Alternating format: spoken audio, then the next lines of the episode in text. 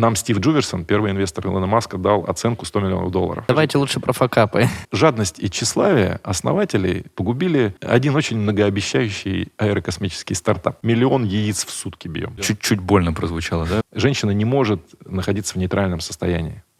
Она может либо тебе силы давать, либо их отнимать. Почему по принципу происхождения страны тебе говорят, э, мы тебе не рады? Привет, это «Основатели», подкаст про тех, кто делает бизнес в России. Я Эдик. Я Дэн, и сегодня у нас в гостях э, был э, Сергей Иванов, э, акционер компании «Эвка», монезный лидер России, компания, на секундочку, с выручкой в этом году 300 миллиардов рублей.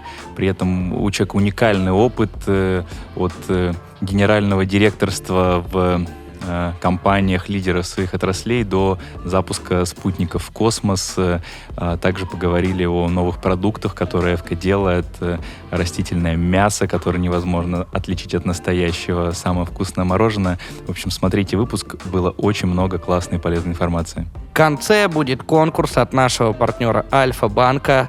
Победитель получит толстовку и в коробку вкусняшек от компании «Эвка». Помните, что наш подкаст выходит чуточку раньше на платформе ВКонтакте для бизнеса. Подписывайтесь, лайк, колокольчик.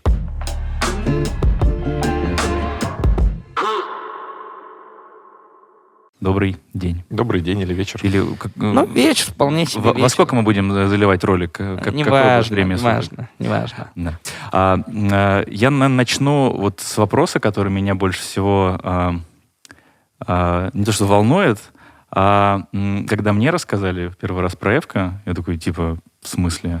То есть мне как будто бы описали какую-то IT-компанию с офигенной корпоративной культурой, просто с кучей каких-то примочек, которые свойственны, как правило, а, компаниям из каких-то более там айтишных сегментов. Ну, вот. И хочется, Сергей, тебя попросить вот, рассказать, а как бы ты сформулировал, что такое Эвка вот, э, в нескольких предложениях. Прошлом году производитель номер два продуктов питания в России. 223 э, миллиарда выручки. В прошлом году, э, в этом году будет, наверное, под 300. Э, в этом году, наверное, мы, ну, возможно, станем первые. Может быть, не станем, не суть как важно. У нас работает больше 17 тысяч человек.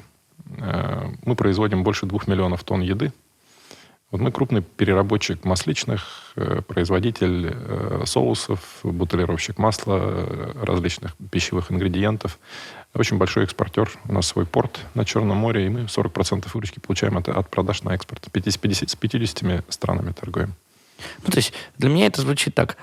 Большой FMCG эм, бренд, вертикальный ну, Не FMCG, у нас FMCG сегмента в доле бизнеса четверть. Я, интересно, я эту компанию наблюдаю с 98 -го года. Основала, основана она в 1994 году.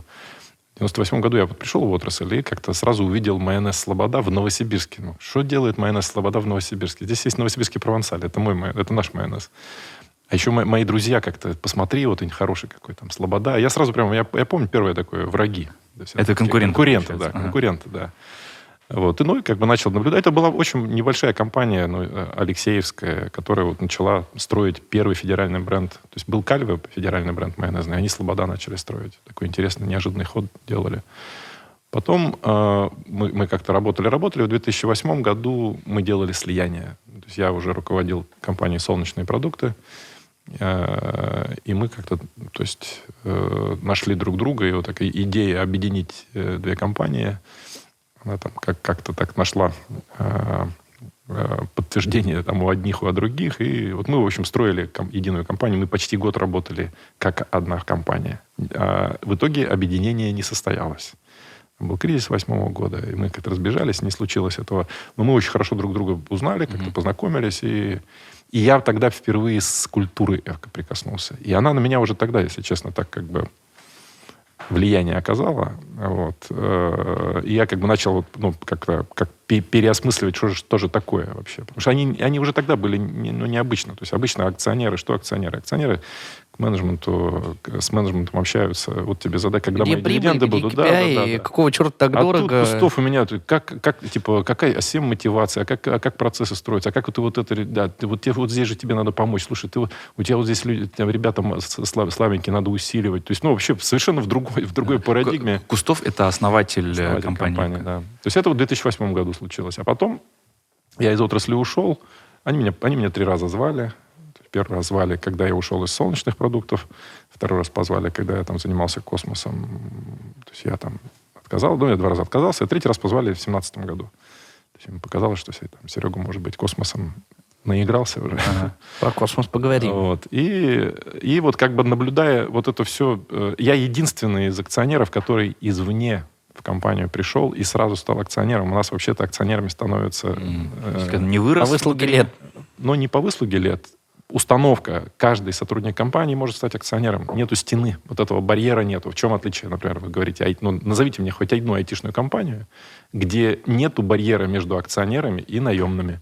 Где, где компания говорит, каждый может стать акционером при условии раз, два, три, четыре, пять. Ну, войти, на самом деле, да, система контролирующим акционером. Контролирующим нет. Без денег. Контролирующим, контролирующим нет. Опционы, поделиться, да. это называется поделиться upside ом. То есть вы, а. при, вы приглашаете поделиться upside ом, доходом. Да, верно. А мы-то, у нас-то акционерство это право вето. Это, у тебя минимальный пакет, ты уже имеешь право вето на Все сто процентов проголосовать. Все должны, да, потому что если кто-то не, не, кто-то отказывается, это значит, э, это, мы называем это кризис, кризис культуры управленческой, потому что это кто-то не согласен. А дальше мы говорим о том, что Платон мне друг, но истина дороже, это вообще лозунг, легитимизирующий предательство. Потому что если тебе Платон друг, а партнер, то есть это же больше, чем друг. Больше, чем друг, да. А, ну, ты тогда... Э, либо у тебя истина, не истина, либо ты найди слова, как объяснишь, что ты прав. А сколько сейчас человек. акционеров? Восемь. Восемь. У нас интересное событие произошло два месяца назад. Э, пять лет не было пополнения акционерского пула. Вот у нас там 29-летний, 30 лет, по-моему, уже Ростиславу исполнилось. Стал молодой, акционером. Да, да, да. Молодой парень пришел к нам аналитиком и вот вырос в акционеры. Давайте маленький такой комментарий, поясняющий для э, слушателей. Я реально потратил много времени на то, чтобы прочитать все там ваши подходы к вот, развитию менеджмента. Для тех, кто не понимает, э, действительно в компании можно вырасти с любой позиции до одного из там управленцев по факту и получить э, трехпроцентный пакет акций. Минимальный, да. Ну, там, от трех процентов и выше. Но эти акции имеют некоторые ограничения, что первое ограничение важное, что вы не можете их наследовать, да. Э, продавать вовне, вы можете получать, по сути, прибыль по этим акциям, дивиденды только пока вы работаете, то есть нужно быть активным, работающим акционером. Отдыхающим не может быть, да. А, ну, соответственно, если человек э, э, просит по своему желанию уйти на пенсию, устал, ухожу, Плачу. то есть определенная формула, по которой выкупаются эти акции обратно, то есть они не бесплатно забираются, да, это не процент от прибыли компании, как бонус топ-менеджмент, это реально акции, которые имеют стоимость, описанную формулой. И действительно, третий, самый, наверное, важный пункт, который мне больше всего поразил, они дают ну, голосующие права на ну, совет директоров, да, регулирующий орган выше, и право вето, в том числе, о чем вы сказали. Вот три пункта уникальный, Ничего не, не забыл акционерный. Этих... Ну, плюс-минус, да. Хорошо подготовился, да? Нет, есть еще, наверное, то есть не просто стать, то есть что такое получить, стать акционером. Это... Кстати, как вы принимаете на борт нового акционера? Вы можете... Вот, а мы говорим о том, что нет, мы, если у тебя есть деньги, но нет компетенции, ты, к сожалению, не можешь стать не нашим можешь купить. акционером. Ты не можешь купить просто наших акций. Да, вот внутри нашего круга. Ты можешь быть нашим партнером. У нас есть, кстати, партнеры, очень успешные партнерства мы делаем, там, там, да, даже 50 на 50 мы э, готовы входить на них. Мы как бы, но ты будешь вне. Э, сбоку. Сбоку, да. Но тебе же, получается, дали сразу. А я вошел внутри, да. Я, я в том ты исключение, дело, да, из, меня, из правил? Да, то есть я такой долго-долго шел, шел, шел. Сбоку ощущение, дорожками? Что... Я точно знаю, что если бы я согласился на первый или на второй раз прийти в ЭФК, я бы вылетел из ЭФК, ну, года через Почему? три. Ну, моя вот эта вся космическая эпопея, она для меня оказалась... Ну, то есть я все потерял, э, просто трэш. Это, ну, с точки зрения бизнес-результата это еще он еще не закончился, банкротство идет, и я думаю, там какие-то даунсайды будут э, серьезные. Но я невероятно просто как бы благодарен этому периоду времени, потому что конкретно для меня, у меня слишком рано карьера полетела, и она мне слишком быстро корону э, как бы mm-hmm. на голову взгромоздила, и это было тяжело. Но я в 25 лет генеральным директором завода стал. И, вот. и, и дальше это все... И это все как бы нарастало, и по результатам, и по бизнесу нарастало. И у меня космос мой, это у меня прям так как бы... Э, Зе, по, так, Космос перед зеркалом поставил, да, и так еще и длинно, вдолго. А вот интересно, а, а расскажи, вот когда самый пик, вот когда ты понял, что все, ну ты просто вот там поймал, да, за одно место быка. Я очень вот, хорошо помню что это состояние. Это, это я генеральный директор солнечных продуктов перед, перед выходом Э, ну, как бы я себя искренне совершенно считал, ну, не знаю, одним из десяти самых крутых SEO в стране. В России. Э, а какие показатели были на тот момент у компании? Миллиард, почти миллиард выручки долларов. Mm-hmm. И причем она при мне увеличилась в три раза. То есть вот как бы... За время твоего гендиректорства? Да, да. Там я 4 года был гендиром. 25 лет? Не-не-не, 25 лет я гендиром завода был, потом через 4 года завод этот продали э, вот как бы компании, которую мы назвали «Солнечные продукты», да. и я потом переехал в Москву уже руководить этой компанией. То есть нет, это был период э, там, 20... Э, так, это я начал в 2006 году, то есть в 30 лет и 30... 34-35, вот так это, вот это в этом периоде. Ага. Нет, уже, уже какие-то... Это было, это уже нет, не, не совсем юный э, молодой человек. Я выходил, когда я абсолютно осознание, что я вот... Мне сейчас все по колено, сейчас просто все вот... Мне только тему надо найти. Тему, тему. Какая же тема это интересная? Космос. Нет, сначала у меня был Вадим Дымов. Тема колбаса. Почему колбаса прикольная тема? Рынок не консолидирован. Вообще нету никого. Вот, ну, все маленькие-маленькие. Останкино самый большой, у Останкина доля рынка там какая-то 10%. И Дымов, там, бренд прикольный, интересный. Есть активы в Красноярске. Я для себя так как-то примитивно раскидывал. Ну, как бы Вадим чуть-чуть меня, конечно, настораживает. Да, ну ничего, я он с Владом Буровым э, сработался, уж как бы э, со всеми сработаюсь. Вот и, ну и меня именно э, как бы в, в это такая вдохновляла тема построить вот как бы большого крупного игрока на, мест, на мясопереработке, да, лидера. Ну, я вот так как бы звезданулся с этого состояния. Ну, э, я пришел, по-моему, в феврале. Нет, нет, в мае пришел в Дымов. И Вадим меня прям пинком под зад в феврале выгнал. Я всегда как хозяин к бизнесу относился. У меня это проблема причем. У меня даже есть такой, у меня даже есть такой как бы пост, как бы как комплекс хозяина. Ну, у нас с Денисом тоже такие проблемы есть. Нет, кто, в чем кто, проблема? Кто хозяин? Да. Там, ты, когда улетаешь вот в эту, ну, вот в парадигму хозяйского отношения, ты, ты начи... ну, тебе тяжело опуститься до, мен... до менеджерских задач, процессами, заниматься по-настоящему. Не так вот так, чтобы так я как бы так теоретически э, покрутил, а вот прямо остановиться ну, с, с дерева, с этого слезть, тебе легко на дерево, акционер легко на дерево залезать, там вот это там взлетаешь, паришь, идеи, рынки обозреваешь. А вот как остановиться и в, в этот, в канализационный люк нырнуть, просто нырнуть туда и, там и начинать все не просто и, и разбирать, да, вот это как бы маску одеть, да, да, да, да. И, и это все вот как бы это не хозяйское же дело. Я считаю, что незаслуженно мало знают про российские частные компании. Вот реально незаслуженно. Давай, я понимаю, что это не самый, наверное, радостный лично для тебя опыт, но можешь чуть-чуть рассказать, как вообще это все начиналось и чем закончилось, и если можешь дать комментарий, почему, и про эмоции свои тоже. Об этом можно много говорить, можно коротко говорить. Ну, во-первых, если э, там внешне как это выглядит, мы вложили 10 миллионов долларов своих, через год эта компания стоила 100, еще через, по-моему, полтора года она стоила 400, и, ну, в 2014 году она стоила 400, и мы уверенно шли к, к И там парочку спутников летает един, уже. Единорожеству шли да. прям уверенно. И в 2014 году все обвалилось, все, ну, просто все там, ну, можно было, я думаю, стоимость была проинвестирована, вот она 30 стала стоить, я думаю, так. Дальше, как бы мы разделили компанию, там, партнер уехал в, Миша э, Кокорич уехал в Америку, там что-то, американскую компанию спасать, я, я остался здесь. И, и к 2017 году мы опять вернули такую же оценку. Там я, я почти продал китайцам за 250, э, американский бизнес у Михаила, раунд закрывался по 150. То есть мы в раз... Я, я недавно, на самом деле, осознал, что мы на самом деле восстановили эту, эту капитализацию. В сумме было, да, да? да. И потом, как бы, э, э, в Америке проблемы с Сифисом начались, и они закончились для Михаила вообще очень грустно, можно его историю посмотреть. У него отобрали компанию, которую он после этого создал там, и, и сделал единорога.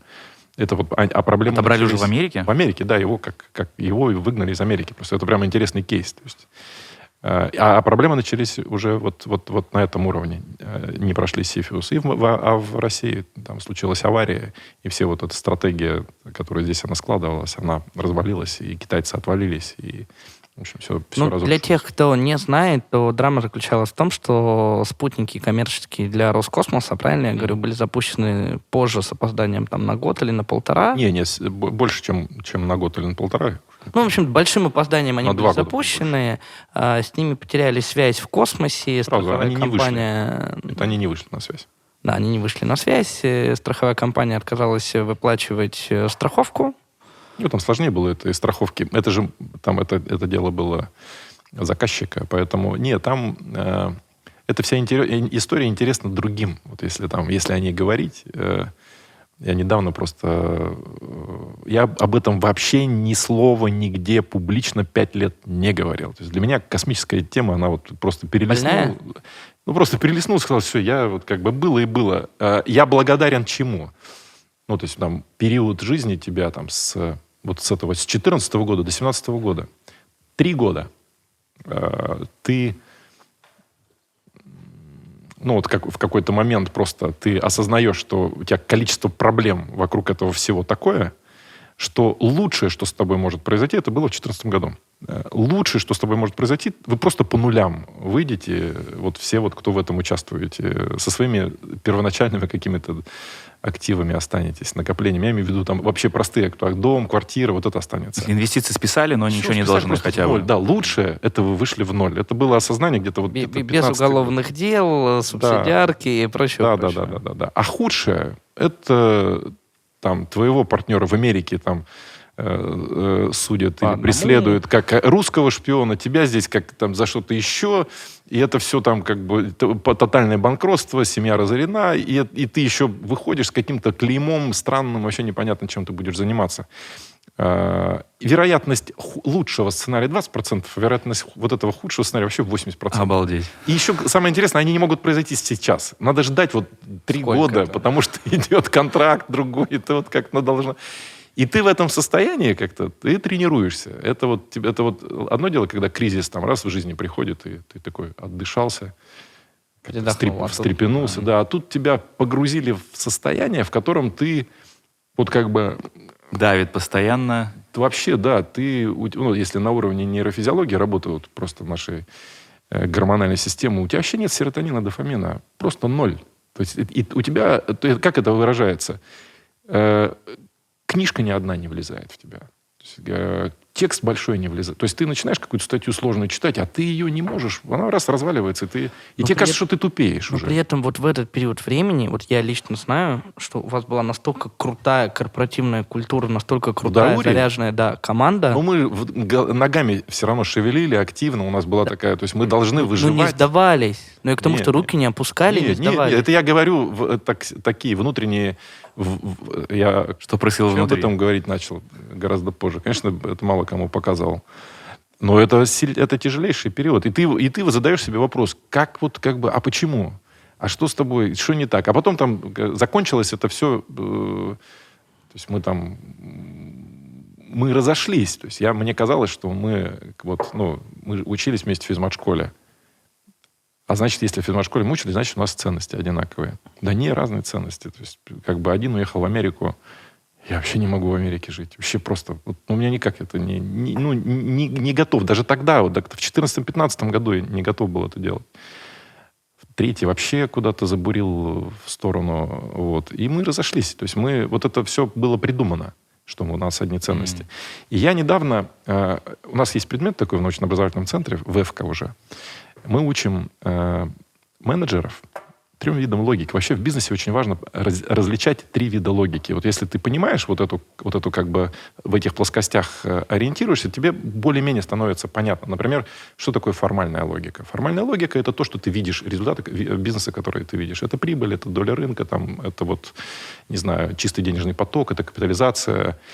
И если ты в формальной логике только существуешь, тогда ты все целевые показатели измеряешь. Маржинальность, там вот, вот как бы... Ну да, табличка Excel Я, нормально Табличка. Excel, да, есть, знаете, вот это типа, популярный, я никогда помню, типа, а как- какая маржа у тебя, да, ты знаешь свою маржу? Там, А, а не знаешь есть маржу. такой мем на Евгений- ютубчике. Евгений Да. Черняк, канал Big Money, да. Это вот, Дим- это формальная логика. А дальше на уровень... Формальной логики все просто, если честно. Просто делай. да, делай вот, вот просто. табличка, вот цифра. вот План, факт. А следующий уровень логики — это э, диалектическая логика или логика причинно-следственных связей. То есть ты разбираешь причины, которые формируют вот те самые результаты, которые видны. А причины всегда — это люди, это их отношения, это бренды, это технологии, это материальные активы, э, это идея, которая связывает это все. Это вот уровень Ну, тренды рынка, там много ну, всех я- вещей. это вот причинно-следственная логика. Есть третья логика, ценностная, на которой ты, ты отвечаешь на вопрос, вообще, зачем ты этим занимаешься.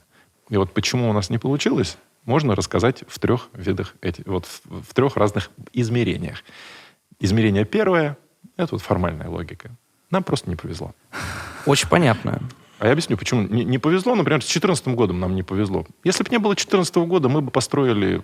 Сейчас компания бы стоила 5-6 миллиардов. А Я именно даже в цифрах, если это в чем, в чем была проблема 2014 год? А Финансирование? НАСА Крым отвалилась всё- как нет, заказчик. Нет, нет, нет, Крым, все, Россия. Мы, мы, э, мир, мир мир разделился. То есть мы, вот космос первый это почувствовал. У нас вся модель была русская инженерная школа, американская инженерная школа. То есть они как-то ну, вместе все это делали. Все, в 14 и деньги перестали поднимать. Все, деньги стало невозможно поднимать на американском рынке. Американский рынок самый большой по, по сервисам, и она все как бы бах и... Ой, 14 год не, не повезло. Потом э, руководитель Роскосмоса, который, с которым мы начинали, умер. А он был такой идейный, он прям частный космонавтик, он в нее верил, прям такой как бы, ну просто... Он хотел сделать. Мы его свозили к Илону Маску, то есть мы его познакомили с Илоном Маском. При- ну, как бы он это увидел, как это все работает. Его это впечатлило сильно. И он прям, как бы, мы чувствовали его поддержку. И я- если бы он остался, я думаю, что тоже по-другому было бы. Ну, а дальше не повезло с аварией. То есть это Ну, авария. это не повезло. и всё, да. Это вот уровень. Нам не повезло. А, уровень причин следующий. Я называю эти причины мелкотравчатые жулики. Мы, естественно. Вот эти первого порядка. А? Это уже второй Не, порядок. мы, я говорю, сейчас на, на уровень ага. причинно-следственных э, связей вышли, на, на диалектическую логику. Мы ну, настолько примитивно от- от- относились к бизнесу, мы настолько, мы даже вопросы себе такие не задавали. То есть, вот, ну, например, мы ошиблись с выбором инженерной команды в Америке. Э, Там у нас там очень известный инженер космический. э, Ну, то есть неправильный hiring. Абсолютно, да. И мы ошиблись, ну, они оказались э, с точки зрения конструкторской кун- культуры инженерной, культуры конструкторской не туда. То есть сроки заваливали, бюджеты заваливали. Еще внутри какое-то а, такое токсичное отношение это все было. Уже какой-то, какой-то трэш, если честно говоря. Hiring не тот. Не тот. В, э, в- в- здесь у нас мы как бы мы сделали ставку на, на ребят, которые дальним космосом занимались, и недооценили то, что им нужно времени. Ну, команду лучшую собрали, я в этом не сомневаюсь. Э, Но им нужно было время для того, чтобы научиться мало, с малыми аппаратами заниматься э, вот этим всем, э, этим всем. Ну и мы совершенно феерическую ошибку сделали по расфокусировке стратегии.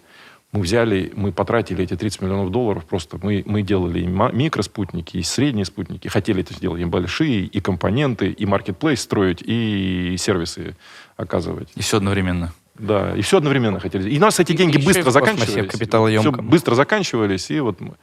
Но есть третий уровень причин. Самое интересное Самое идем. интересное, да. Долгое время она у меня не складывалась, потому что вроде у Миши все было хорошо, а у меня как-то не складывалось. В смысле, после, после Даури у него вроде как такой момент появился. А он говорит о том, что меня где-то пару лет, три года назад э, поз- позвали выступить э, на вечере выпускников НГУ и говорит, вот расскажите про успех, вот вы успешный такой, про космос. Нет, расскажите». давайте лучше про факапы. Я говорю, давайте я вам расскажу э, историю, как жадность и тщеславие основателей погубили очень, один очень многообещающий аэрокосмический стартап. Э, Жадность и тщеславие. Э, Зачем, что нас объединило, вот нас троих? Мы это даже проговаривали. Мы, мы, мы это, ну, как бы... То есть хотелось миллиардную компанию Мы хотели быстро. прославиться или хотели разбогатеть. Мгм. Все, мы, вот, и тема нам была интересна. Где, за, де- где можно за 10 миллионов долларов еще прославиться? Космос. То есть, ну, где-то 10 миллионов в других отраслях не заметит просто никто. А тут ты вложил, и уже бах, мы там в 2014 году в New Space Economy рейтинге были номер 12. Прославиться хотели. Ну и заработать мы хотели, нам денег не хватало, и мы ключевые развилки э, стратегические, они все были вот продиктованы либо первым, либо вторым. Мы свои деньги ввалили в, в- стратегию, где мы хотели прославиться, они быстро закончились. Можно было по-другому их потратить. Мы начали фандрайзить. Нам Стив Джуверсон, первый инвестор Илона Маска, дал оценку 100 миллионов долларов. Мы вложили 10, там через 10, через год э, подтвердил, там, там подписал термшит там, э, на 100. У нас крышу снесло. У нас уже цифру в, в- в глазах. Все, мы у нас уже, мы богатые люди. И мы с инвесторами торговались за все, кроме оценки. И мы сдали им liquidation preference, мы сдали кон- кон- негативный контроль. Мы, ну, короче, мы, мы, короче, с точки зрения вот То структурирования... х- хотелось большую цифру. Да, да, да. Мы, нам вот, мы почему-то сфокусировались на этом, то, что компания стоит дорого. Жадность. То есть это жадность была. И, и, и- и- и третий раз, вот мы, как мы эти деньги потратили еще раз, опять пришли большие деньги. Мы опять, это, опять тщеславие, опять их размыли на, на разные фокусы ну, испарились. И получается, что вот как бы э, ради чего вы бизнесом собрались заниматься, оно, вот для меня вот это важнее, да, и, а- и из уроков, если извлекать, то есть получается, что идея, она, а- она, она как будто тебя вывозит, то есть если правильную идею ты на старте закладываешь, что такое бизнес? Бизнес вообще невозможен без удачи. Вот, а как бы как ты привлекаешь эту удачу, зависит от того, что у тебя здесь и здесь вообще происходит, и Вот. как ты к этому... Хочу вернуться на шаг назад. А почему плохо собираться втроем, например, и делать бизнес, чтобы заработать деньги? Окей, Не, не, тщеславие неплохо. отложим. Не-не, неплохо. Это хороший вопрос. Это хороший вопрос, потому что вообще, если посмотреть, Там большинство и- бизнесов там так и делается. написано Да нет. денег заработать У нас прибыль. И эго потешить тоже. Нет, нет, мы с. Мишей побочно. сделали одну стратегическую ошибку. Мы наше с ним партнерство начали с паломнической поездки. Так, В- не начинайте поездку паломническую, пока не я, шу- подпишете я шучу, конечно же. Но, но просто это вот э, в нашем конкретном случае. Не, если серьезно говорить, я думаю, что мы просто с ним были не готовы. Мы просто с ним, ни он, ни я были не готовы ни к успеху, ни к деньгам. Это, они, это бы нас разрушило. Тогда это не проблема целеполагания, это проблема незрелости вас как основателей. Ну, я вообще все момент. рассказал, это же это ж можно делить на 10 и поиронизировать. Я же как версию предложил свою, да. Мгм. Это Совершенно не так. Но я точно знаю, что я, ну, не знаю про остальных, но я точно был не готов ни к деньгам, ни, ни, к- ни, к- ни к первому, ни к второму. И это в этом... И, и, а дальше, когда там пришел, там, не знаю, 17-й год. Вот в 17 году я точно, я помню эту точку обнуления свою. А как ВФ дорожка завела в итоге? Ну, то есть вот там полное обнуление, новое А, окружение. 17-й год был очень спор. громкий, потому что это авария, э, на- ну, как бы были публикации, это, ну, много, в общем, публикаций было о том, что э, у Даурии Ну, то есть проблемы. слава все-таки реализовалась, да, как Да, хотели и- прославиться. Да. Тщеславие. Публикации были. Да, да, да, да. И ребята, они тогда э, пытались сделать сделку с моей предыдущей компанией «Солнечные продукты», и у них не было человека. Они, и акционеров тогда стало мало, э, как бы, ну, предыдущие вышли по разным причинам. Э, И они, типа, может быть, Серега, типа, давайте попробуем, вдруг он э, Опять получается, что согласится. ли, Меня повезло? третий, раз, меня третий раз позвали, не был уверен, что я правильно поступаю. А когда пришел, э, ну, там, я съездил на Лиман, там, ну, разные вещи были, там, одно, другое, а потом начал работать, и там на, на второй, третий месяц меня прям отпустило. Я понял, что я вообще, я вообще не космонавт. Всё. Обратно на пашню. Вернулся, Да. просто вернулся в свою деревню. У меня даже так... Я родился в деревне. Я родился в бурятской деревне. Потом переехал в физмат-школу в Новосибирск. Для меня Новосибирск был просто, ну, просто город из другой... И новосибирцы инопланетяне. Потом я переехал в Москву. Потом вот, Это уже космонавты. Это потом, да, потом начал заниматься, ну, очень, космос же это международно, очень много активности. Я весь мир объехал. Э, потом вернулся вот в Москву, и в пандемию вообще я почти год провел в Алексеевке. И я вообще, вот, вот этот год мой в Алексеевке, 20-й, я вообще понял, что э, я, я вообще... Тут я, хорошо. Я деревня. Я, нет, нет. Я деревенский человек. Вот все, что... Я там бежал, я пытался из себя эту деревню как-то от нее, ну, ну как-то мне, я все, мне казалось, что мне э, культуры не хватает, воспитания не хватает, образования не хватает, ну как бы я все вот все-то не догоняю, не догоняю, я не, ну как-то всегда чувствовал себя очень ущемленной вот в, в обществе очень культурных городских э, моих друзей. А тут я понял, что да, вообще-то вообще все во мне, что нормальное есть, немногое. Это вообще все Ну, деревня моя. обесцениваете. Это моя деревня, да. Я как-то так... э, И это мне по- позволило, если честно, писать начать. То есть я, ну вот как, вот как на ноги встал, то есть я, я же писать не так давно начал, получается, почти три года, два с половиной года. И вот как раз так на, на ноге оп- э, как бы нашел по, по- по- почву себя нашел. А, вернемся к современности компании «Эвка». М, 22 год для, ну, в принципе, всей российской экономики стал таким, ну, скажем так, кризисным, неожиданные изменения макроэкономические. А Как э, это повлияло на вашу личную стратегию, на стратегию компании? Вообще задел этот кризис, не задел? Потому что Черноморский порт, я так понимаю, там были нюансики, нюансики.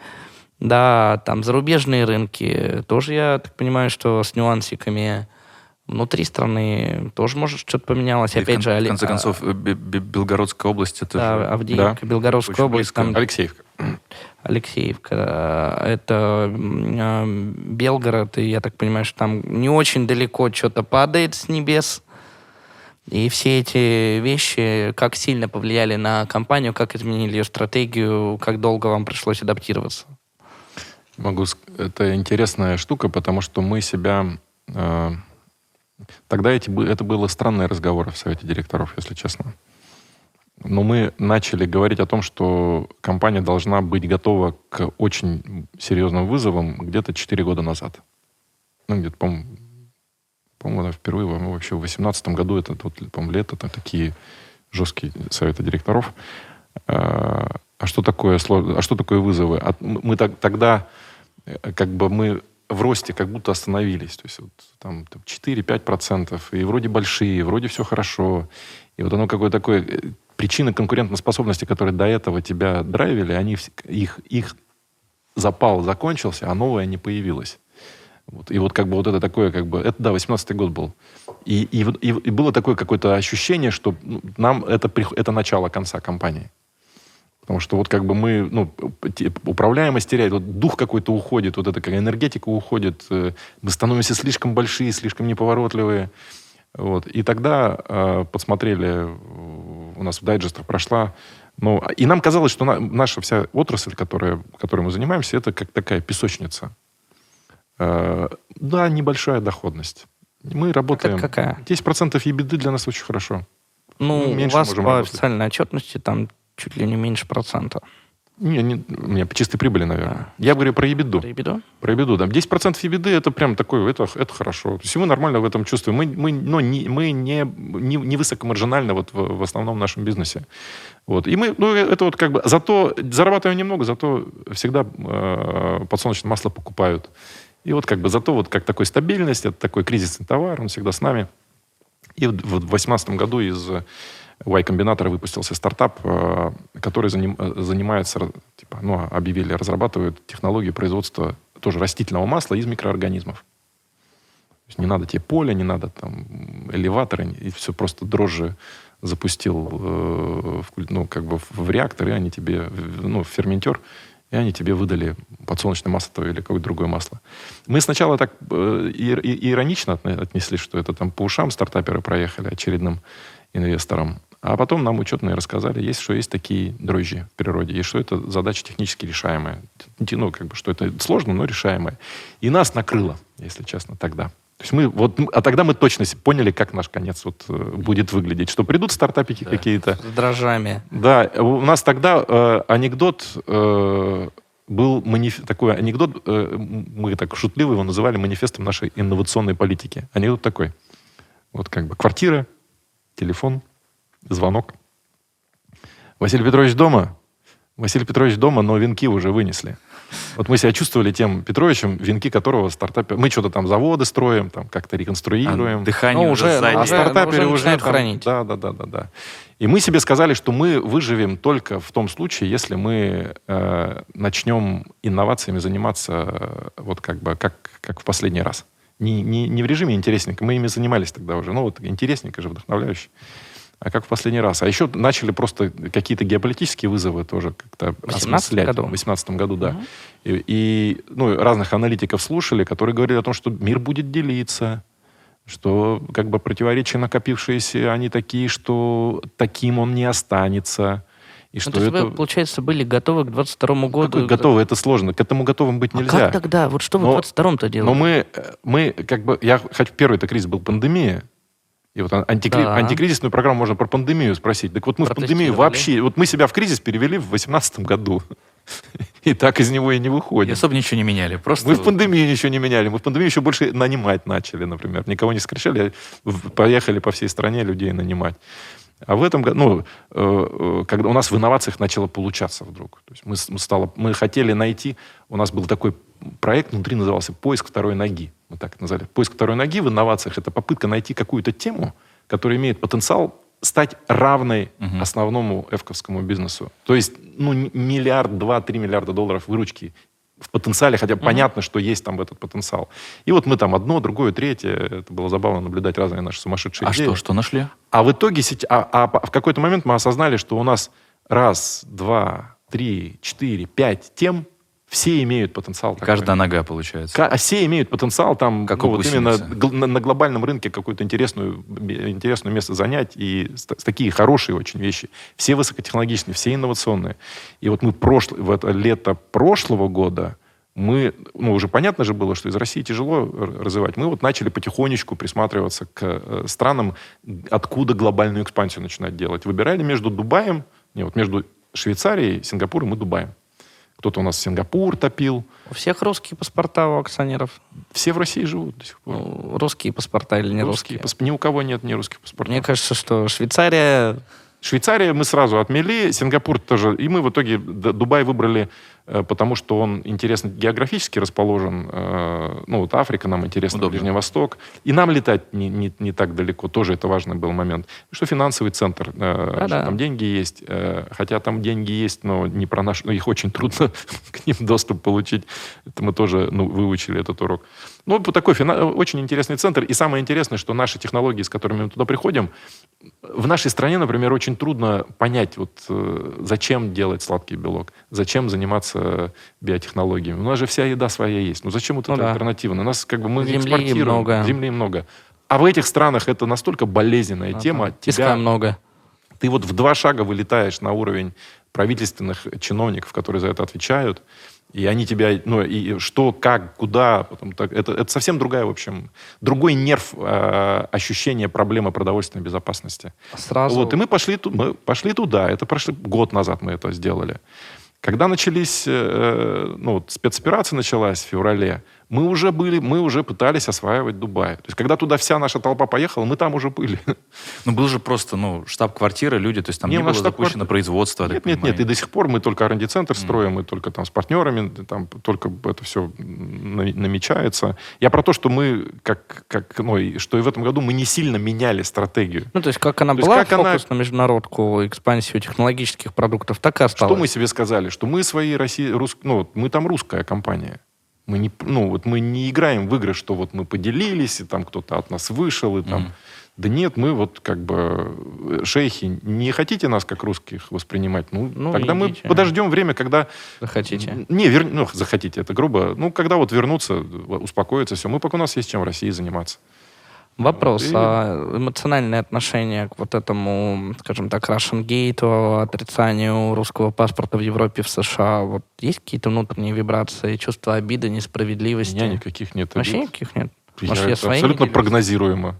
Прогнозируемо, это, ожидаемо. рационально. А я про эмоции спрашиваю. Эмоции есть какие-то? Вообще никаких эмоций? То есть, типа, Нет. пофиг? Ну, как, ну, как...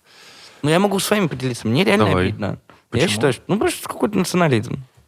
Почему по принципу происхождения страны тебе говорят, э, мы тебе не рады? и не открывают счет, э, не оказывают услуги. Ну, мне просто обидно. Я просто пережил этот. У меня э, был период, когда я реально думал переезжать в... Ну, в Америку надо было переезжать, потому что там рынок, вот это наше внутри... Время космоса, да? Время космоса, да. И мне это никак-то не складывалось ничего. В общем, я вот ну, пытался в себе... Рационально ехать надо, а сердцем не принимаешь. И какой-то год-то был, в 14 по-моему, году. Э, в 14 наверное, году. Э, в... Оказался на празднике одном православном, где вся вот калифорнийская община собралась в Форт-Россе. И я подошел, в общем, разговор там интересный состоялся с ректором хора. И он мне какие-то такие слова простые сказал. И мне прям вообще, у меня даже, ну, он говорит, он такой, я говорю, ну вот я думаю, ехать, не ехать, как вы здесь живете? То есть абсолютно русский человек, который, э, у него семья уехала в Харбин, потом, Фили, потом э, Шанхай, потом Филиппины, и вот он где-то там, вот где-то, по-моему, в Шанхае родился, взрослый очень дядька.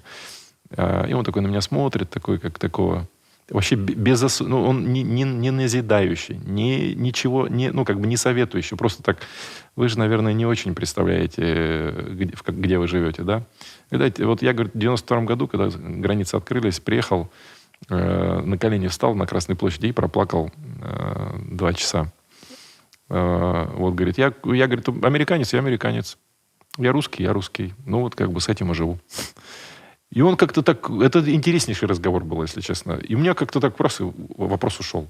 Нет, то, что вы любите Россию, здесь вам комфортно и чувство Обиды, своего места... А что такое обида? Обида это что-то это какой-то что-то это какой-то слабость. Когда слабость. А на что обижаться? Почему слабость? Это чувство несправедливости? Ну, наверное, как-то... Ну, э, тревожно за, за тех, кто там, за тех наших, которые там, которые через это все проходят. Вот это, наверное, ну, обиды точно нет. Тут за, ну, за, за них как, как-то... Э, в, в, ну, насколько понимаю, это быстро отошло, если честно. То есть это была волна, э, и вот то, что я сейчас э, вижу, этого уже нету. Поэтому это какой-то естественный Шок процесс. первых месяцев. Да, да, есть какой-то там ну, вот, кстати, даже с immigration, вот эта волна, она такая внешняя, да, а есть простые люди, которые, ну, как- как-то все они по-другому воспринимают. Поэтому я как, как к этому спокойно... Ну, есть и есть. Я, например, в Европу не летал с пандемией. Мне даже... Я недавно осознал, что я и не хочу... Ну, почему-то меня даже не тянет. А, хотя, как бы, и друзей много, и мест э, э, есть много любимых. Ну, вот как-то оно раз... Как- как-то интересная, в общем, трансформация такая произошла. Не тянет. Она еще происходит, да. Нам всем еще предстоит как-то с этим новым статусом свыкнуться. Вот, а компания в 22 году, ну, конечно, как и всех нас колбасит. Э, ну, колебания курса. Когда, э, когда курс падает, то, что ты экспортно ориентирован, становится твоей слабостью к сожалению. И мы на этом это на, себе, это на себе испытали очень хорошо. То есть мы так мы сделали, мы, мы бы выросли еще на 60% в этом году. Мы так вырастем там, ну, а какие основные точки роста? Ну, то есть в такой кризисный год вырасти с а, 240 до 300, да? Если... С 220 до, до 280, да. А, нет, ну, конечно, инфляция продуктовая есть в этом. Я, мы, у нас где-то где 20% роста за счет объемов, 80% роста за счет цен. Угу. Это мира, мировая продуктовая инфляция, она, конечно, нам играет. И мы в этом плане поэтому на эти цифры не сильно впечатляемся, угу. если честно. Ну, есть и есть. Угу. Завтра То есть у конкурентов такая же история. Но мы быстрее всех растем. Угу. Все равно. То есть все равно, просто... По отрасли мы растем быстрее всех, да. Мы просто инвестируем. Мы все, что зарабатываем, почти реинвестируем либо в инновации, либо в основной бизнес. И вот даже вот те, те какие-то такие точки роста, когда появляются, у нас всегда есть э, мощности свободные. А вот, вот, вот ты говоришь, вот 5-6 этих новых ног, да, потенциальных, а можешь ну, рассказать? Ну, растительное мясо. Вот я как раз хотел про бургер спросить. Э, пищевые волокна, это вот то, что это еда для нашей микробиоты. Э, это сладкие белки, это клеточное питание, ну и разные не... Э, это жиры из микроорганизмов. У меня вот э, два наших общих знакомых с тобой советовали мне две вещи. Попробовать ваше мороженое и бургер вот из растительного мяса. Вот. Можешь где, рассказать? Где, да, где, да. где, попробовать? где попробовать, да, и что это такое? Не, пробовал? Не получалось, да? Нет, нет. А, ну, у нас получилось, у нас получилось растительное мясо. То есть, если, вот если вот моя история... попробовать простым я, смертным? Да мне в магазине можно. Я вам э, организую доставку просто. Нет, мы для слушателей хотим сказать, идите туда, А, что- там да, покупайте, пробуйте в российское. А мы в этом, в, в описании сделаем, Ссылочку добавим. сделаем пару ссылочек, да. Топчик. Шоколадница есть э, в, ну, в ресторанах Вот. московских, много где можно найти. Ну и в- на всех платформах э, e-commerce, всякие Озоны, топ. Под каким брендом? Хай. Хай. Хай бургер. Хай мит, да. Хай. H-I. Хай. Ребята, вот, вот мои знакомые веганы, которые уже там, ну, они, конечно, забыли От вкус от веганов, мяса. да? Вкус мяса, да. И вот они говорят, блин, это как будто бы вот то, от чего мы отказывались, но теперь они могут без зазрения совести это кушать. Мы, когда начали этим заниматься, мы себе сказали, что это должно быть бескомпромиссно вкусно.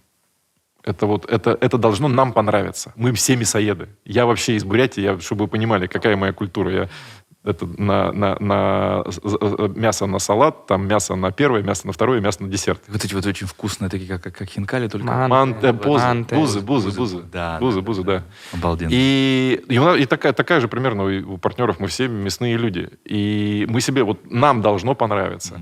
Мы полтора года каждый четверг в 12 часов дегустировали э, котлеты. Постоянно улучшение, улучшение, улучшение, улучшение. Шли, шли из, из паш- из паштета праздной, непонятного цвета, непонятного запаха, непонятного вкуса массы. Это все пришло в реально вкусную И, котлету. и пахнет так же, как... э, Да, да, да, да. А И без синтетических ароматизаторов. Это вот на натуральной ароматике.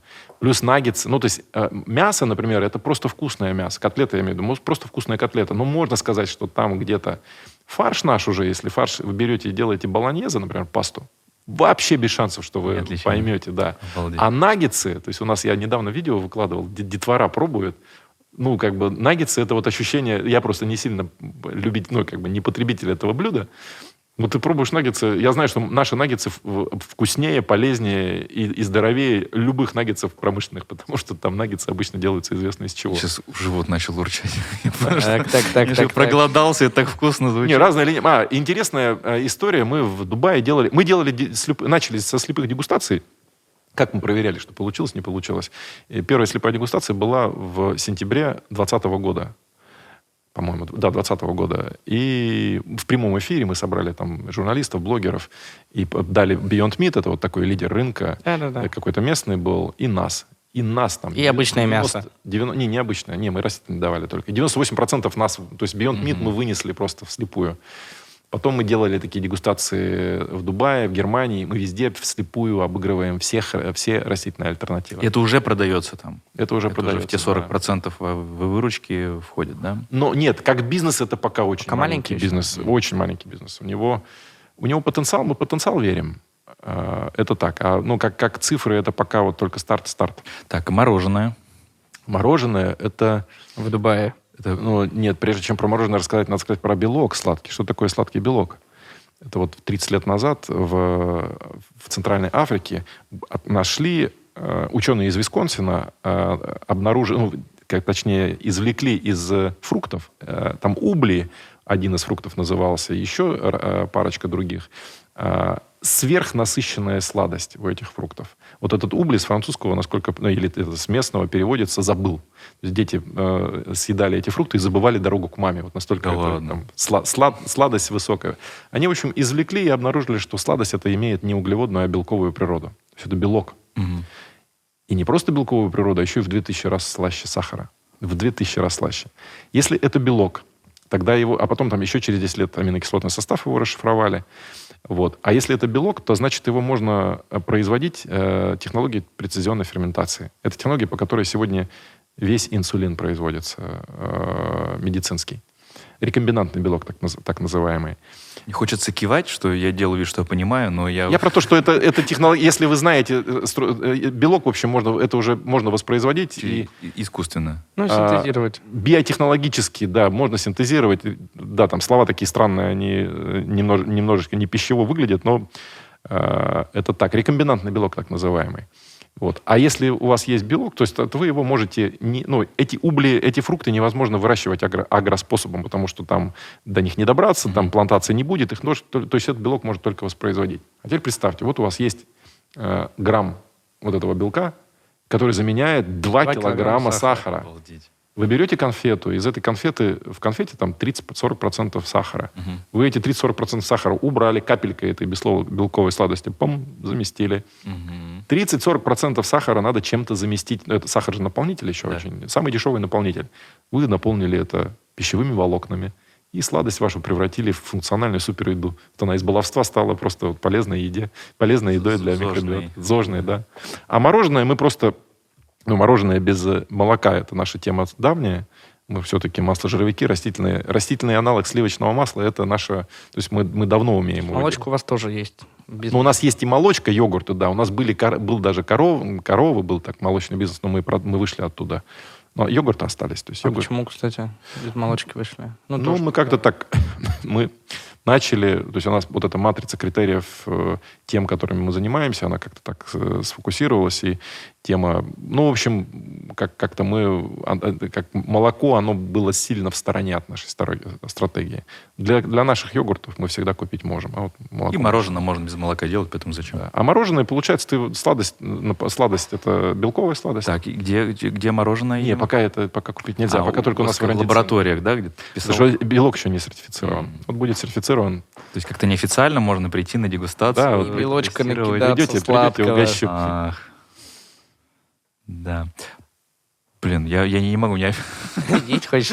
Да. Но при этом напоминаю, да, что основной там бизнес это вот там масло, майонез, слобода, вот Ну, такие. майонез не основной бизнес. Ну, не майонез э, где-то, наверное, С чего начиналось? 7%. Майонез вот ассоциируется, вот, ну, а- а- опять же, как, как будто бы, ну, это самое, самый продаваемый или по выручке продукт. Ну, Просто самое известное, я думаю. С точки зрения Подсолнечное масло. Ну, а, ну, для, для широкого потребителя мы произ... ну, слобода, майонез. Э, номер один. Майонез Мне номер обидно, один. что вы такими технологиями занимаетесь. Нет, весело даже. А у вас просто, так это компания а там майонезная. э, слобода. И- и при, Да, при на том же вот полке. это вот, Не-не-не. ну, майонез вот почему-то в таком, ну, я не знаю, в нашей ментальности это какая-то что-то вредная какая-то фигня, да, которой типа нельзя заправлять салаты, потому что вот, э, не знаю, почему вот хуже там, не знаю, там мышьяк. Майонез это, это, это, это хорошая тема, потому что это же жир. То есть это жир, жир, жир разбавленный водой, да, его так можно назвать. Э, Звучит невкусно как будто бы, да? Жир, разбавленный водой. Ну, мы без жира жить не можем. Я почему просто сказать, подчеркнуть? Человек без жира жить не может.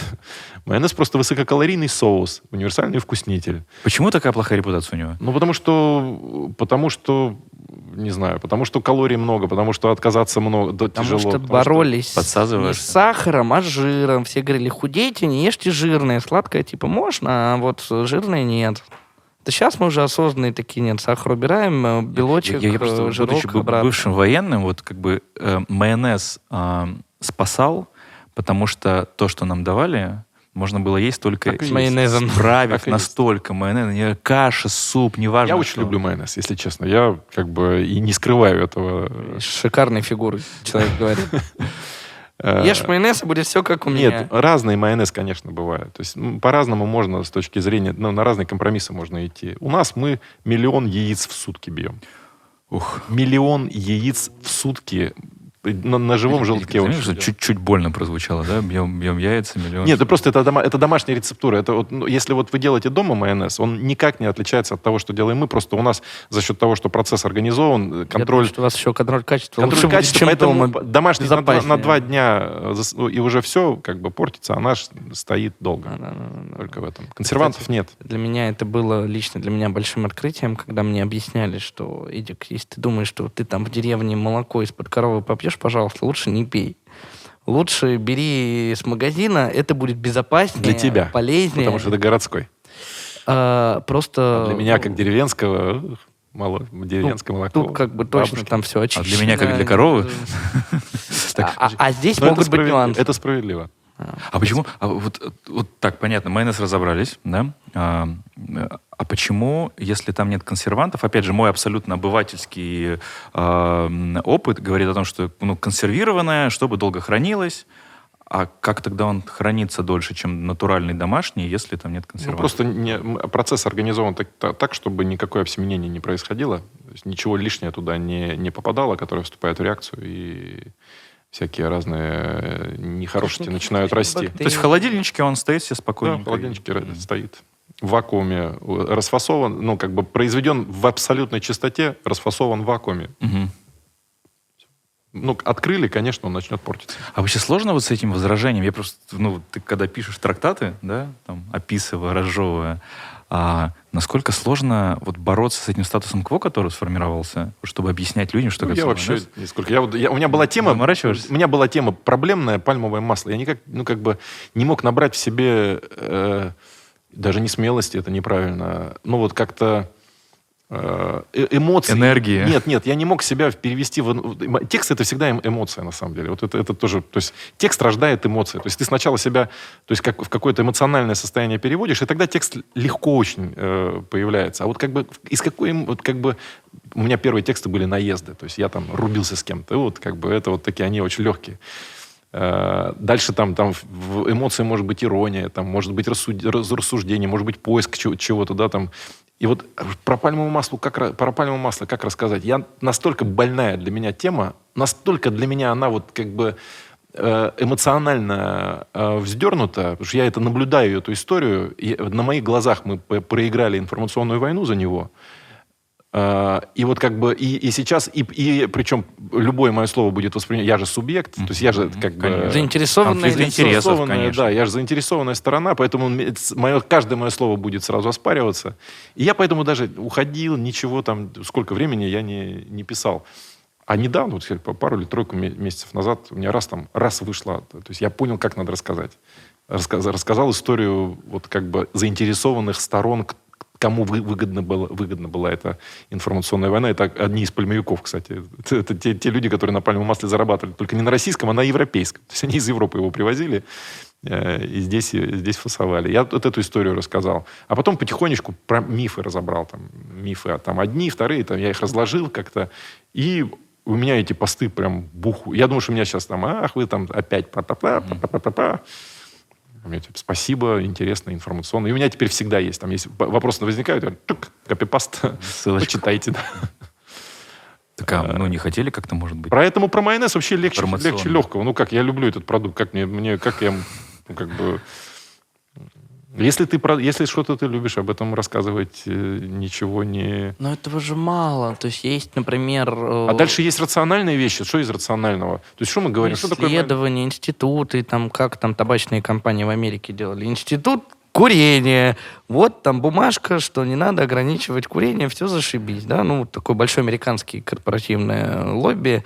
Почему вы так не пробуете делать в России? Там А, какой-нибудь нет, институт что именно? жиров, чтобы там, что По поводу- признать, что пальмовое масло, а- а- адвокатами майонез, жиров? зашибись. Нет, это все есть. Это А все где есть. красный флаг, не Ну, слышно? это просто э, работает. Это- Депутат это Госдумы, майонез бывает в рот. А это, это, это закон, э, как на- наша психика негатив воспринимает в 7 раз э, Ярче? сильнее, А. чем позитив. И вот одна негативная, негативная новость, вот для того, чтобы вы просто сбалансировали, Всем вот как бы надо да. 7 раз о чем-то как-то позитивном. И не просто рассказать там, но надо что-то интересное придумать. Да, Вот- ярко. а когда негатив, только негатив, и еще он ложь откровенная, то есть это одно, один Ну, кто вброс, другой там третий. уже, да. И ты когда просто на это, ты опровержение, а это опровержение, оно в 7 раз э, Слабее. ниже, да. И То есть, а, а в России-то кто это делает? Кто спонсирует вот эти вот исследования? была компания, она уже обанкротилась. Сейчас... Нет, в смысле, А, кто, кто, кто финансировал э, вот эту информационную войну? Да. Компания Калининградская, она обанкротилась уже. То есть сейчас у вас нету а, оппонента? Ну, а- она, конечно, тема, она сама по себе стала жить. Она, у нее появились Мифология, ста- сторонники, Посеяли, такие там нутрициологи. и и прочее, прочие, прочее, товарищи, да. Нет, она, к сожалению... Кажется, что когда ты начинающий предприниматель, то это абсолютно нормально, что ты сначала стартовый Да. капитал, а потом уже пользу несешь в мир. Да, Ну, да, да, да. Цинично скажу, но Эфко как бы не с, гол- с голой попой начинает инновации делать, а имея большой такой cash flow бизнес, на котором можно уже ценности, инновации, но сначала cash cow, Но а нет, потом ценности. Или нет? Компания образовалась э, с нулевым уставным капиталом. Ну, это было давно. кейс. Нулевой уставной капитал. Ну, деньги-то были в бизнесе. Нулевой, уст... ноль, ноль. Они придумали идею, получили э, предоплату и начали... Ну, это было давно. Ну, Да. сейчас вот все вот сейчас... Не- не, это, нет, это, все, это, это, это очень как бы такая уловка э, искушения. Объяснить, что я могу там... э, Есть такой закон психологии. Чем ярче выраженное свойство, тем статистически чаще оно проявляется. Если ты один раз э, допустил какую-то слабость, ты дальше просто будешь в это, в это сваливаться. Если ты привык нахлобучивать клиентов, там, партнеров, не знаю, Да не нахлобучивать, инвесторов. Просто поставить целью заработать деньги, а потом уже искать место в обществе. Не, ну что, не, если ты ставишь целью заработать легальным деньги, ты какие-то красные линии ограничиваешь? Конечно. Ну вот я же про красные линии говорю, я говорю, красная линия – польза, этика, там, мораль, какие-то вещи, которые ты, ты ограничишь. Не просто так заработать деньги, просто любые деньги, любой ценой не, не нужны. Не любой ценой. А если ты на говоришь, продаже мне надо- майонеза, заработать деньги А, на продаже нет, майонеза, это- а потом уже подожди, полезные подожди, продукты подожди, делать. хороший вопрос про майонез. Мы не, тогда не договорили. Майонез, майонез э, абсолютно несправедливое э, замечание в отношении того, что там заработок на, на, на вредном это продукте. неплохо, это, нормально. это сверх неп- неплохо и ненормально, это супер польза, потому что для огромного количества не- людей необеспеченных это то, что помо- по- помогает им их небогатый кушать. стол делать э, вкусным, Вкуснее. вкусным, да. А дальше вопрос, как ты этот майонез делаешь? Вот это уже красные линии. Ни разу ни, ни, ни- ни в одной рецептуре не было консервантов. Был период с 2008 по 2013 год, когда единственный производитель в стране, у кого не было консервантов, это была Слобода. Попробую прокомментировать. У меня здесь не было какого-то осуждения, что сделали что-то там плохое, обманули потребителей. Я к тому, что нормально вначале ставить себе целью сделать бизнес, заработать деньги легальным путем, не, не вводя в заблуждение потребителя, не продавая какие-то вредные продукты, потом, заработав деньги, встать и подумать, а какую прям большую пользу в этот Это мир да. я хочу принести. Хорошо, согласен. в таком не буду- аспекте. не буду спорить. Ну, то есть, тут ничего страшного. Или твоя личная стратегия нас устраивает. Просто, просто если у И- тебя есть идея большая, под нее можно инвестора же найти. Не надо с- для Можно. начала зарабатывать. Да, можно, можно. Вот что посоветовать молодым предпринимателям? Искать большую идею, у которых, ну, не все имеют талант найти большую идею, ну, объективно. Ну, не все.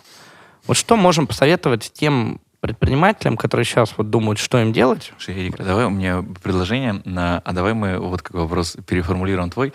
А вот, а, Сергей, представь, если бы ты, а, у тебя была машина времени, и ты мог написать письмо самому себе, вот молодому предпринимателю, там, 20-летнему, когда только начинал делать бизнес или развиваться как управленец, вот какие бы ты сегодня дал себе советы вот туда, 20-летнему? Три коротких, да, ограничим. Три совета себе на 10 лет назад. Ну, во-первых, я же, ну, как вы меня предпринимателем называете, я из наемных руководителей моя карьера это наемный руководитель, который потом стал э, совладельцем, потом вот как бы предпри- предпринимательская моя карьера началась все-таки в 2012 году. То есть уже достаточно Это космическая. взрослом Как раз возрасте. 10 лет назад. Да, да, достаточно во взрослом возрасте. Вот если про это говорить, то есть это- здесь у меня четко совершенно установки. Первое, э, если ты, ну, люди разные. Вот я точно знаю, что я не одиноч, не предприним, ну, не человек, ну, не одиночка, я неэффективен э, в одного. Я вообще не очень много знаю людей, которые эффективны ну, именно в единоличном плавании, но такие есть. Вот это надо осознать. Да, я там я умею один работать, или, э, или мне нужна команда. А, а вот дальше, если э, и, не одиночка, я не знаю, как, честно говоря, тот мир живет. Это вот надо кого-то другого найти, потому что я абсолютно зависим от, э, ну, не, не конкурентно способен, короче, в одного. Первое, с чего надо начинать, надо очень-очень жестко для себя а, определить вообще, что такое для тебя красные линии в партнерстве, кто, что такое ценности идеи вокруг ты, вокруг которых ты свое партнерство будешь строить. И не, э, вот, например, для меня эти, эти темы были уже важны. Я уже теоретически знал, что так, что надо на берегу договариваться. Но я не, э, но для меня это было знание такое. Ну, я пытался на старте у нас несколько заходов сделать, и а, а ребятам моим это, ну, как-то это было поддержали. не, Ну, то есть не дожали это, да, вопрос? да, я, ну ладно, пошли, пошли, да. И это, конечно, ну, как бы это была ошибка моя серьезнейшая. Какие-то вещи на старте надо формировать ожидания, договариваться о правилах, договариваться о красных... Самое сложное — договариваться о красных линиях, договариваться о санкциях за пересечение красных линий на старте. Договаривать. Это прям, это вот такой хороший тест э, договороспособности друг друга.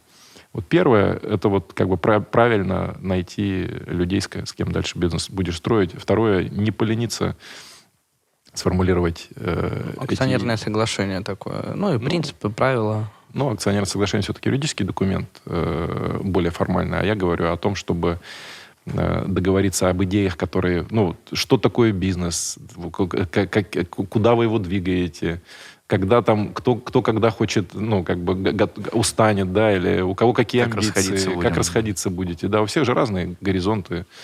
Э, по-разному понимается вообще, что такое бизнес. Для, ну, для нас бизнес — это жизнь. Вот для меня сегодня бизнес — это жизнь.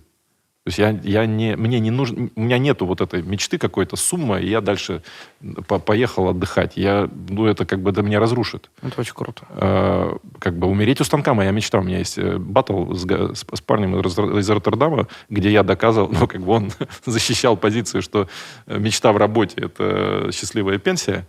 А я говорил, Дим, моя, не, моя мечта... Предпринимателей пенсии не бывает. Это, вот, поэтому вот это все определить на старте нужно, на самом старте. До того, как вот вы начинаете уже риск, риск брать на себя и как-то двигаться дальше. А третий совет? Третий. А это мужчина. Ну, давайте, я же не, я же не, не девушка, да, дайте я ну, мужчины. Себе пишу, да. Себе. Я могу так сказать, что самая недооцени... недооценимая вещь, которую я, например, узнал достаточно поздно про себя, это источник моей силы. Э, ну, вот как бы такой энергии, эмоций, заряда, и творчества, и удачи, и всего. Вот как бы. Это моя жена. Я вообще считаю, что мужчина, э, если он мужчина, э, он не может быть, ну, он, он не может быть эффективен, эффективно реализовывать свою там, жизненную миссию в одиночку. Он гендерно зависим. Он должен быть с кем-то. То есть должна быть семья? У него должна быть, э, да, подруга дней его суровых.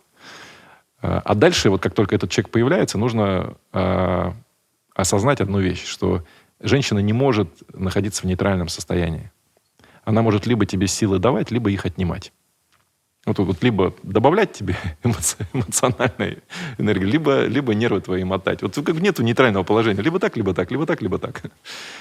И я вот для себя там, например, как бы такое открытие целое сделал, что ключик-то от этого у меня в руках, не у нее, у меня.